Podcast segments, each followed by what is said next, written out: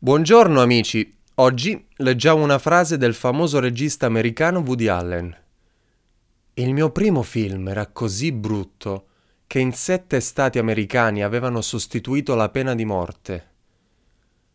In questa frase irriverente del regista c'è nascosta una grandissima verità, ovvero che ogni inizio non è mai perfetto.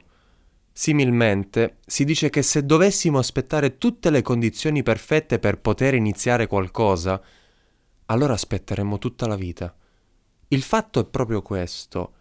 Bisogna cominciare e basta, bisogna cominciare con quello che si ha in questo preciso momento.